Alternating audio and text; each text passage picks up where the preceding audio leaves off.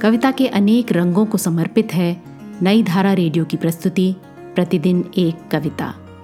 कीजिए अपने हर दिन की शुरुआत एक कविता के साथ। आज दूधनाथ सिंह की कविता, सारे काम निपटाकर तुम्हें याद करने बैठा। सुनिए ये कविता मेरी यानी आरती की आवाज़ में। सारे काम निपटाकर तुम्हें याद करने बैठा। फुर्सत ही नहीं देते लोग। तुम्हारे चेहरे पर नज़र टिकाई नहीं कि कोई आ गया। क्या कर रहे हैं? कुछ भी तो नहीं, मैंने कहा। चोरी छिपे झाँक कर देख लिया। सोचता हुआ, कहीं इसने देख तो नहीं लिया, मैं जिसे देख रहा था। मेरी दृष्टि का अनुगमन तो नहीं किया इसने।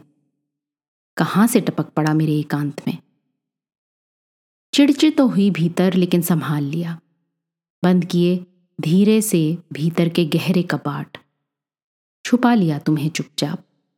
डाल दिए पर्दे भारी भरकम। बंद किए स्मरण के फैले डैने धीरे धीरे संभल कर उतरा, फिर नीचे नीचे नीचे। बोला, फिर भी हंस कर, कहिए, कैसे आ गए बेवक्त? आज की कविता को आप पॉडकास्ट के शो नोट्स में पढ़ सकते हैं। आप जहाँ भी प्रतिदिन एक कविता सुन रहे हैं, वहाँ अपने कमेंट्स शेयर करना ना भूलें।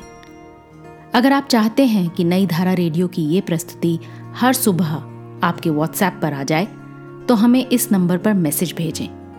Seven four two eight seven seven five three seven six कल एक और कविता के साथ फिर मिलेंगे।